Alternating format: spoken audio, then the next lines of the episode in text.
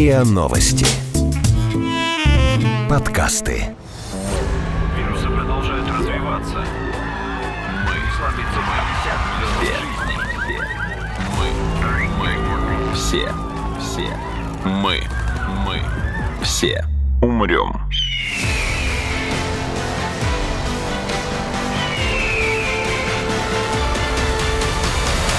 Мы все умрем.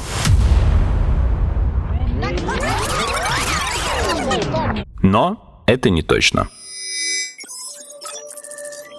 Здравствуйте! Это подкаст «Мы все умрем, но это не точно», где мы с научной точки зрения разбираем, что готовит Земле и людям обозримое будущее. Меня зовут Игорь Кривицкий, а в гостях у меня сегодня Анатолий Дымарский, кандидат физико-математических наук, старший преподаватель Центра энергетических систем Сколковского института науки и технологий, и Дмитрий Трунин, популяризатор науки, сотрудник Института теоретической и экспериментальной физики, а также сотрудник лаборатории физики высоких энергий МФТИ. История знает примеры, когда разные системы отсчета, разные системы измерения при работе в какой-то международной команде приводили к катастрофам. Самый яркий пример, наверное, это когда НАСА потеряла спутник на 125 миллионов а, где-то возле Марса, потому что одни сотрудники считали в имперской системе счисления, а другие в метрической. И я задумался, что ведь помимо разных систем счисления, просто вот единиц измерения, есть разные подходы к измерениям и вычислениям в принципе. Что в математике, ну, а конкретно в геометрии, например, что в физике. Есть разные теории, которые по-разному объясняют какие-то базовые законы этих наук. Фундамент мироздания, как бы они объясняют по-разному. И вот такой у меня вопрос. Каким образом получилось так, что есть несколько подходов к описанию базовых законов этих наук, математики и физики, а каким образом ученые решили, что какая-то одна из них там будет доминирующей, ну то есть в той же геометрии решили, что главный будет Евклидова, изучать в школах будут Евклидову? А, да, Игорь, спасибо за ваш вопрос. Вопрос на самом деле очень интересный, потому что а, даже немножко для меня неожиданный, потому что математика и физика, естественные науки, они считаются объективными. И предполагается, что есть одна правильная точка зрения, одна объективная точка зрения. И, честно говоря, до начала нашего с вами разговора я придерживался такой же точки зрения. И э, до того, как мы начнем говорить более предметно, я хотел бы просто уточнить, может быть, у вас есть какие-то примеры? Да, конечно. Одной только геометрии есть несколько видов, так сказать, несколько систем, которые кардинально отличаются друг от друга. Ну, то есть, как говорят, евклидовая геометрия, не евклидовая геометрия, то есть геометрия Лобачевского и Римана. Ну, то есть такая вещь, как параллельные прямые, например, фундаментальная для геометрии. Их свойства в разных вот видах геометрии трактуются по-разному. А уже от этого, соответственно, меняются все остальные правила. Ну, не совсем правильно говорить, что Евклидова геометрия доминирующая, потому что эти геометрии отлично друг друга существуют. Просто Евклидова описывает ну, нашу повседневную реальность. Поэтому, естественно, в школе преподавать. Было бы ошибочным думать, что наличие Евклидовой геометрии, которую мы все изучаем в школе, и не Евклидовой геометрии, в частности, геометрии Лобачевского, неправильно думать, что наличие этих двух теорий представляет из себя какое-либо противоречие, и неправильно думать, что они являются двумя альтернативами для описания физической реальности. Тут э, скорее может работать следующая аналогия. Если у вас есть гардероб, и в нем есть разные костюмы, например, у вас есть коричневый костюм и черный костюм, а еще у вас есть джинсы и свитер, то неправильно спрашивать, какой из этих костюмов лучший. Потому что, наверное, в одном костюме вы ходите на работу, а другой у вас костюм для выходного дня. То есть у всех этих э, костюмов, у всех этих нарядов своя роль, своя цель, и они никак друг с другом не конкурируют. И нельзя сказать, что вот черный костюм лучше коричневого, потому что я в черном хожу в театр, а в коричневом я хожу на работу. Хорошо, но мы тогда можем провести аналогию, что у нас вот черный костюм, он основной. Но наличие разных костюмов не является противоречием, и наличие одного не является индикатором того, что другой костюм неправильный или плохой, или там дырявый, ну и так далее. Точно так же в геометрии. Значит, э, с точки зрения математики есть разные области, разные направления. Есть евклидовая геометрия, которая развивалась исторически, собственно, еще начиная с античных времен. И это то, что мы учим в школе. Это законченная логически согласованная система, а есть другая логически согласованная система, не евклидовая геометрия, в частности, геометрия Лобачевского. Чем она отличается коротенько? Ну, есть традиционный подход к геометрии, который мы знаем из школы, он построен на аксиомах. Геометрия Евклида — это геометрия на плоскости. Геометрия Лобачевского — это геометрия на гиперболическом пространстве, на, на воронке. Все эти геометрии можно изучать, люди их изучают. Традиционно геометрия на плоском пространстве привлекла большее внимание исторически и она лучше изучена, точно так же, как черный костюм выносится на работу каждый день. Но все остальные геометрии существуют как логически самосогласованные построения, и они друг с другом не противоречат. Это просто разные разделы математики. Они используются в других ситуациях, в отличие от э, классической евклидовой геометрии? Да, они используются в разных ситуациях. Может быть, я через минуту про это скажу. Какая-то часть математики, может быть, не используется вообще нигде на практике. Тогда это просто является абстрактным знанием. Но, тем не менее, это абстрактное знание логически э, самосогласованно, построено на аксиомах, является предметом научного изучения. В нем нет ничего плохого. Наличие различных математических теорий, то есть, по сути, наличие различных разделов математики, не является противоречием, у них нет противоречия друг с другом. Они живут каждый своей жизнью, и существование одного никак не связано с существованием другого. Это просто разные разделы математики. Когда ученые работают над чем-то общим, они должны быть в одной системе координат. Почему и как случилось так, что общепринятой и классической вот стала евклидовая геометрия, остальные используются ситуативно. И если ситуативно, кстати, то где? Вот вы упомянули, что на воронке, как бы это единственная мысль у меня, это только когда речь идет про, ну, астрофизику и гравитацию, например, то есть для расчета каких-нибудь гравитационных вы, вы абсолютно маневров. правильно говорите. Вы абсолютно правильно говорите про применение неевклидовой геометрии в физике. Это возникает в космологическом контексте. Ну да, можно сказать так, что на Земле, где у нас гравитационные поля слабые и метрика искривлена слабо, в принципе, евклидовая геометрия хорошо описывает ну, то, что мы видим. Что вот у нас везде параллельно прямые. Ну, правда, Земля сама не плоская, но если мы будем на достаточно маленьких расстояниях, там порядка десятков километров, то у нас прямые будут параллельно, не пересекаться, все будет хорошо, еще в геометрии, но если мы будем уходить куда-то там в космос, там, где метрика сильно искривлена, пространство искривлено, там, конечно, работать не будет, будет работать Риман. Вернемся к наличию единой системы отчета. Выбор единиц выбор грамма, сантиметра, секунды или там фунта и так далее. Это вообще инженерный вопрос, это вопрос не научный, это вопрос стандартов и договоренностей. Что касается научных традиций, почему изучают геометрию Евклида, а не другие геометрии? Значит, во-первых, есть приложения. У многих областей математики есть приложения. Более того, у тех областей математики, у которых нет приложения, скорее всего, они вырастают из других областей, у которых приложение есть. Так как правило, работает. А интересный момент заключается в том, что Лобачевский придумал свою область математики, не евклидовую геометрию, просто стартуя с аксиом. У него не было мотивации, связанной с физикой. Тем не менее, не евклидовая геометрия, она находит свое применение в физике, а именно э, в космологии. В рамках общей теории относительности наш мир может быть искривлен. По крайней окружающее пространство и, более того, пространство и время, которое объединяется в четырехмерное геометрическое построение, Значит, с геометрической точки зрения этот объект может быть искривлен. Это вопрос не теории Эйнштейна, это вопрос эмпирических наблюдений, является ли он искривленным на самом деле. Но с теоретической точки зрения он может быть искривлен. Ну, на самом деле он, безусловно, является искривлен до определенной степени. И поскольку геометрия является не плоской, строго говоря, построения Евклида в реальной жизни не работают, не должны работать. Но мы же переносим правила Евклида на стереометрию, которую изучаем в старших классах, с помощью которой как раз строим объемные фигуры. Да, казалось бы, да, потому потому что наш мир искривлен совсем немного. То есть что есть аналог прямой в реальном мире? Аналогом прямой является траектория солнечного света. И поскольку наш мир несколько искривлен, цвет тоже искривляется, это известный эффект общей теории относительности, и параллельные кривые пересекаются, точно так же, как в геометрии Лобачевского. Что такое параллельные прямые? Параллельные прямые — это два луча света, которые идут параллельно. А как они могут пересекаться? Если есть объект, который искривляет пространство-время, то есть гравитационный объект, который создает гравитационное поле. Например, массивная звезда или черная дыра. Значит, есть экспериментально наблюдаемый эффект, когда звезда излучает лучи света, но поскольку она очень далекая, эти лучи идут фактически параллельно. Они искривляются черной дырой, искривляются пересекаются и пересекаются у нас, грубо говоря, в глазу. Они пересекаются у нас в телескопе. То есть на картинке, на фотографии вы видите два изображения для звезды. Когда лучи далекой звезды преломляются на черной дыре и попадают к вам в телескоп с двух разных направлений, то на картинке получается, что у вас есть две яркие точки. В по бокам от черной дыры. Да, по бокам. Ну, черную дыру вы не видите, вы видите черное пятно ну, на, да, на картинке. Да. И поэтому вы видите два источника, но эти два источника одинаковые. Я из нашего разговора делаю вывод, что получается основное применение геометрии Лобачевского — это оптика, причем космическая оптика. Ну, это не совсем оптика, это просто это физика, связанная с искривленными пространствами. По сути, вы сказали правильно, просто термин оптика применяется редко, скорее просто применяются какие-то другие слова для описания. Речь идет о наблюдении космических объектов, то есть это скорее область астрофизики. Мы все умрем.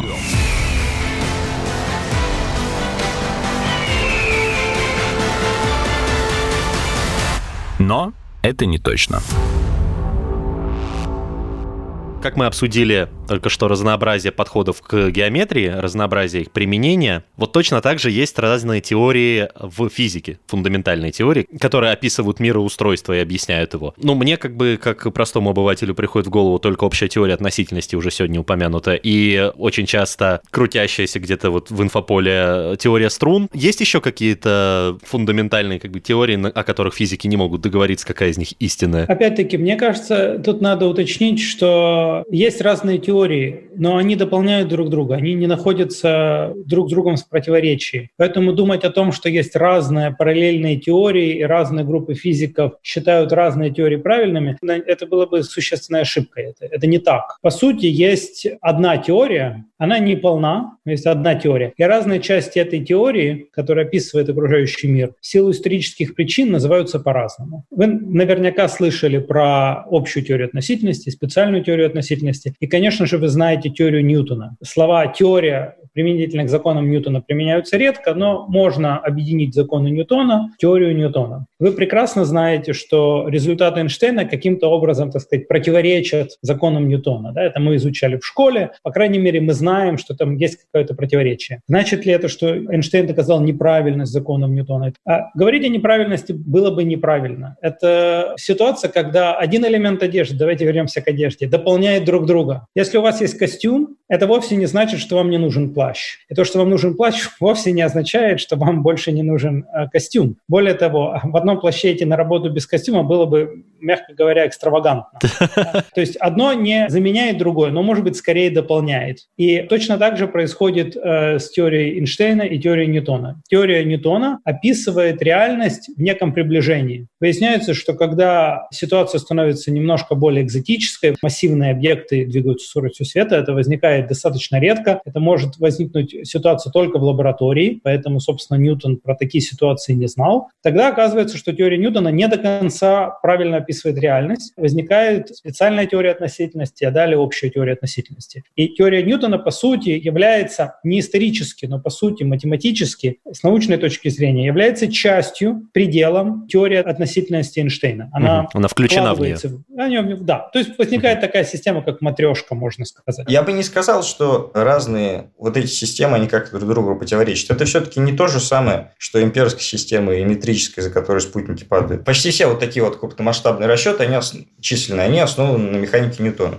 Есть несколько там буквально программ, которые как-то пытаются учесть э, эффект общей относительности, но они обычно идут как слабые поправки. Но причина тут очень простая. Механика Ньютона применима либо когда у нас маленькие скорости, либо когда гравитационные поля слабые. А когда объекты находятся друг от друга далеко, там, естественно, поля слабые. Вот для Меркурия, который около Солнца крутится, ну, теория Ньютона работает хорошо, но там первую поправку, в принципе, померить можно. Но вот, допустим, для Плутона, который где-то там на задворках Солнечной системы бежит, для него эти эффекты очень слабые. Или, например, для нашей Солнечной системы, которая бегает вокруг центра нашей галактики, они тоже очень слабые. Теория Эйнштейна, в свою очередь, не является полной теорией, то есть могут возникнуть ситуации, когда общая теория относительности нарушается. И мы знаем гипотетически, что такое должно произойти в области рядом с массивными черными дырами и внутри черных дыр. Угу. Мы не знаем, как устроены черные дыры, что у них там внутри, но мы понимаем из теоретических соображений, что общая теория относительности сама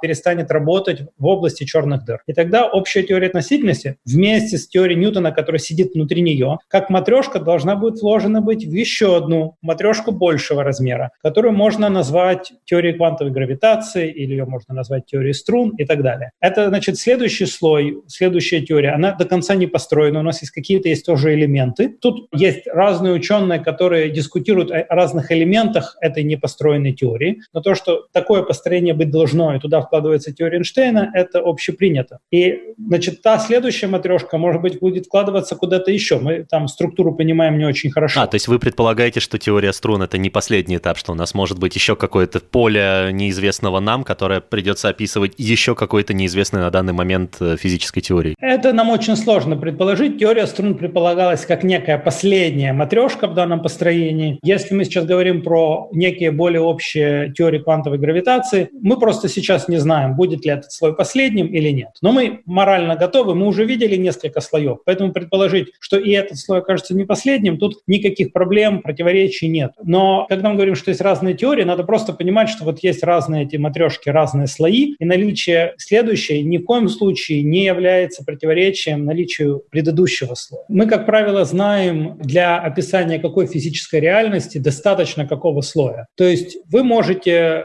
прийти и начать решать школьные задачи по физике, используя специальную теорию относительности. Но это не приведет к неправильным ответам. Это просто усложнит вам жизнь. Это, как говорится, стрелять из пушки по воробьям. Вы будете применять более сложный математический аппарат для того, чтобы получать, так сказать, незримые, несущественные поправки, которые в реальной жизни не важны. Но ответ будет такой же при этом. Ответ будет отличаться на некие поправки, которые весьма малы. То есть, например, одна миллионная. Ну, то есть Если это, вы пытаетесь, это погрешность. Это погрешность, да. Получившаяся поправка будет меньше, чем точность измерений. Практически все физические процессы, которые происходят вокруг нас, они описываются теорией Ньютона, и вы можете применять специальную теорию относительности. Можете даже применить общую теорию относительности, но вы заранее знаете, это не нужно. Ситуации пограничные, когда вы не уверены, их мало, вы можете обсуждать, но, как правило, есть четкие объективные критерии, когда использование более простой внутренней матрешки достаточно для адекватного описания физических процессов. Ну, просто потому, что у нас на Земле нету таких сил, которые... Да, ну, они есть, они есть в лаборатории, но когда они возникают, мы знаем заранее, что они возникают, и тогда вы должны аккуратно применить более сложную теорию. Понятно. Ну, то есть можно сделать вывод, что на самом деле такое разнообразие, оно не мешает, оно наоборот полезно для науки, потому что оно позволяет упростить расчеты в каких-то местах, пренебречь погрешностями, а в других случаях наоборот, учитывая специфику ситуации, сделать расчеты более точными. Безусловно. Вы очень правильно описали происходящее. Может быть, можно сравнить даже и с гардеробом, когда у вас есть специальные наряды для специальных ситуаций, или с инструментарием механика. У вас есть много разных ключей, наличие одного не означает, что у вас нет другого. Какие-то ключи более универсальны, но могут быть какие-то очень тонкие инструменты, которые используются для очень специальных операций. Конечно, наличие целого инструментария не мешает, наоборот, помогает механику выполнять его работу хорошо. Наверное, можно сказать так. Общая теория относительности, она описывает физику на больших масштабах, а квантовая теория поля описывает физику на малых масштабах. Насколько малых? Ну, порядка там 10 минус 10 метра. Масштабы Физика атома. элементарных частиц. Да, физика элементарных частиц. Ну, самый известный и популярный пример квантовой теории поля – это, собственно, стандартная модель, которая описывает всю физику элементарных частиц и описывает ее просто замечательно. То есть это тоже не противоречие, по сути, это, опять же, другой масштаб изучения. Да, они друг друга дополняют, потому что они работают с разными явлениями и разными способами. Нам хотелось бы построить единую теорию, которая эти две теории объединяет, но такой теории до сих пор не существует. Вместо этого есть куча теорий, которые претендуют на роль единой теории, но ни одна из которых не решена недостаток. Мы все умрем.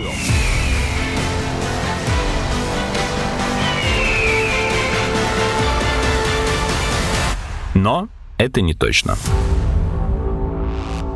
Вот я сейчас как раз хотел перейти к этому вопросу. Если квантовая теория описывает микромасштаб, самые, ну, мельчайшие частицы, из этих частиц ведь состоит все. Нельзя ли использовать, получается, физику, описывающую элементарные частицы, физику, описывающую базовые составляющие Вселенной, как бы мироздания, и для того, чтобы объяснить абсолютно все законы мироздания? Ну, то есть квантовую теорию какое-то время прочили вот как раз на звание теории всего, но не сложилось. Вот почему? Я бы сказал, что не сложилось, потому что константа связи гравитации информации имеет неправильную размерность. Так, а научно-популярно? Если распростран... предположить, что методы вот этой квантовой теории поля, которая включает в себя стандартную модель, также работают для гравитации, и попытаться гравитацию прокантовать тем же способом, окажется, что в такой теории Ну, такая теория плохо определена. У нас есть какие-то основные вклады, которые на классическом уровне есть. Мы хотим к ним посчитать квантовые поправки. У нас есть какой-то маленький параметр в теории. И мы считаем вот эту, к нашему классическому выражению, поправку за квантовых эффектов. Первую поправку посчитали, померили, она сходится с опытом. Вторую посчитали, померили, тоже там сходится. И вот таким образом можем строить ряд теорий возмущения, как он называется,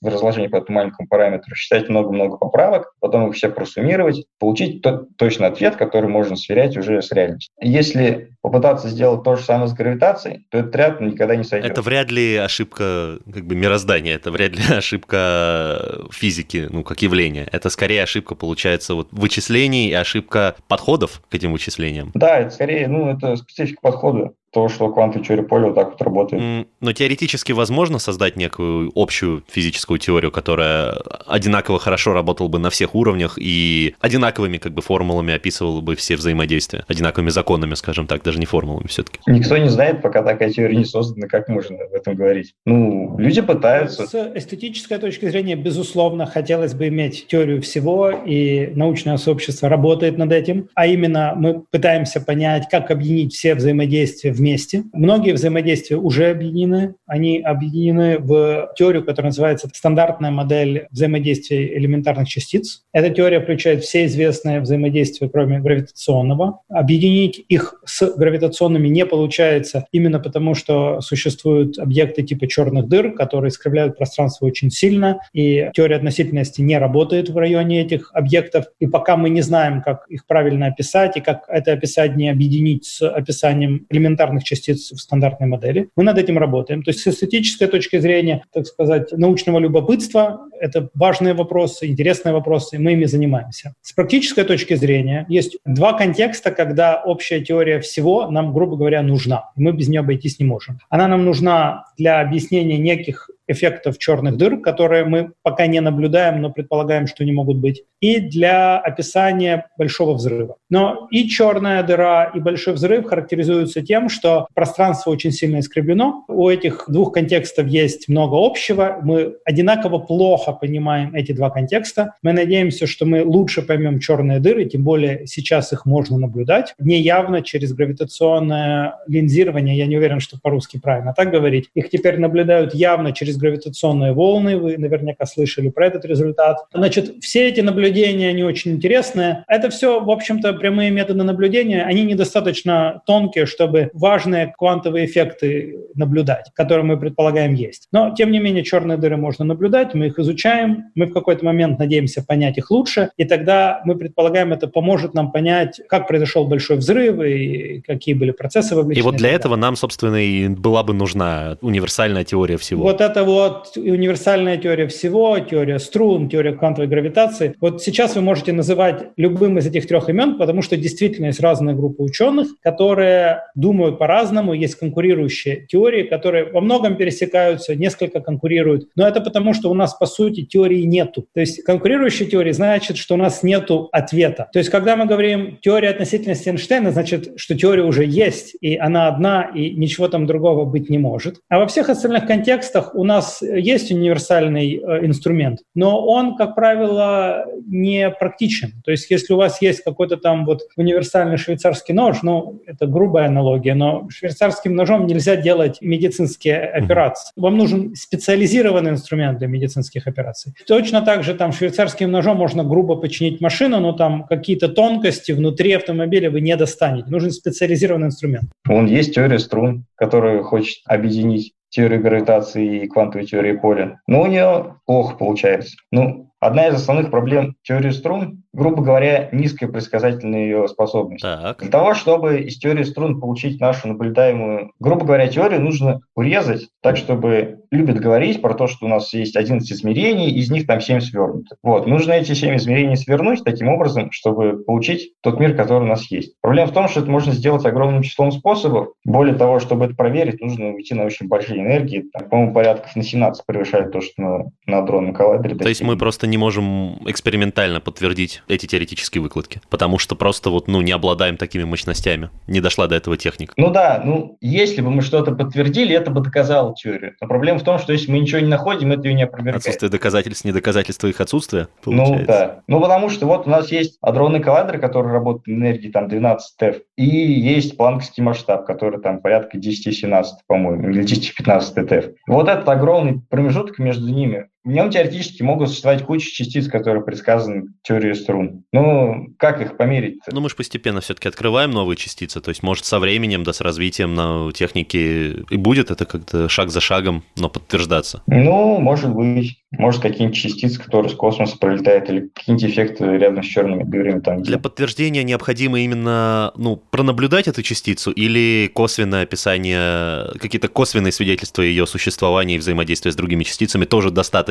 Ну, мы сейчас ни одну частицу, я бы не сказал, что наблюдаем явно, мы ее все, всегда наблюдаем по взаимодействию с другими частицами. Тот же бозон Хиггса, который открыли, это не буквально так, что летел бозон Хиггса, его поймали в коробочку и измерили. Нет, столкнули протоны, там пошло много реакций. Одна из них включала себя в качестве промежуточного этапа рождения бозона Хиггса, который очень-очень быстро распался на другие частицы. Потом все, что получилось после этих реакций, мы померили, собрали, померили с помощью детекторов, а потом прокрутили это обратную эволюцию и увидели, что, скорее всего, где-то на промежуточном этапе бозон Хиггса возник. Вероятность того, что он там на промежуточном этапе не возникал, это ну, очень низкая. Ну тогда такой вопрос, почему тогда считается до сих пор недоказанным существование темной энергии, темной материи? Ведь как бы по тому, как взаимодействуют объекты на макромасштабе в космосе, как бы только наличие темной энергии, темной материи объясняет те физические процессы, которые там происходят. А следовательно, исходя из этой логики, они существуют, раз мы доказываем, ну, раз мы видим взаимодействие. Ненаблюдаемая вещь такая, как, ну, предполагаемо, по крайней мере, ненаблюдаемая темная материя и темная энергия. Квантовая теория подходит тоже для объяснения этих взаимодействий с этими веществами и энергиями, так? Вы абсолютно правильно сказали. Спасибо, что напомнили. Э, значит, э, действительно, кроме черных дыр, есть еще несколько загадок. Есть загадка темной материи и темной энергии. Черной, я не знаю, как правильно говорить. Значит, тут проблема такая, что темная энергия, мы не знаем, из чего она состоит, но, скорее всего, она имеет такую природу, которая не потребует переписывания общей теории относительности. Хотя мы точно не знаем. Что касается черной материи, то мы вообще не знаем, что это.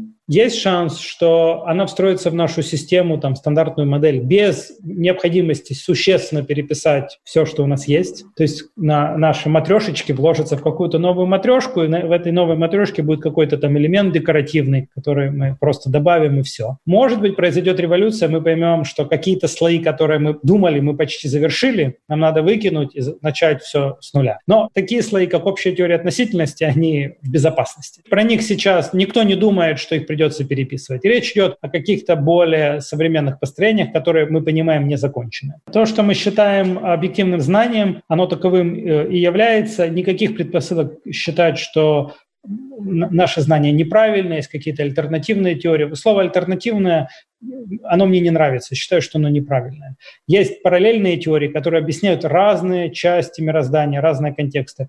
А, но нет такой ситуации, что мы завтра проснемся, и все, что мы знали, это неправильно. Конечно, не могу это гарантировать, но никаких предпосылок так думать сейчас нет. Это был подкаст «Мы все умрем, но это не точно». Подписывайтесь на наш подкаст на сайте ria.ru, в приложениях подкаст, Web Store и CastBox. Заходите, смотрите в Instagram ria, нижнее подчеркивание, подкастс и присылайте свои вопросы на подкаст собака rian.ru.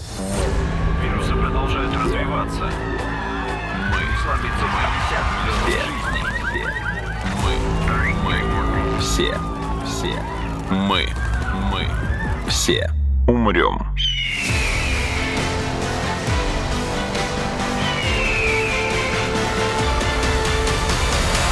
Мы все умрем.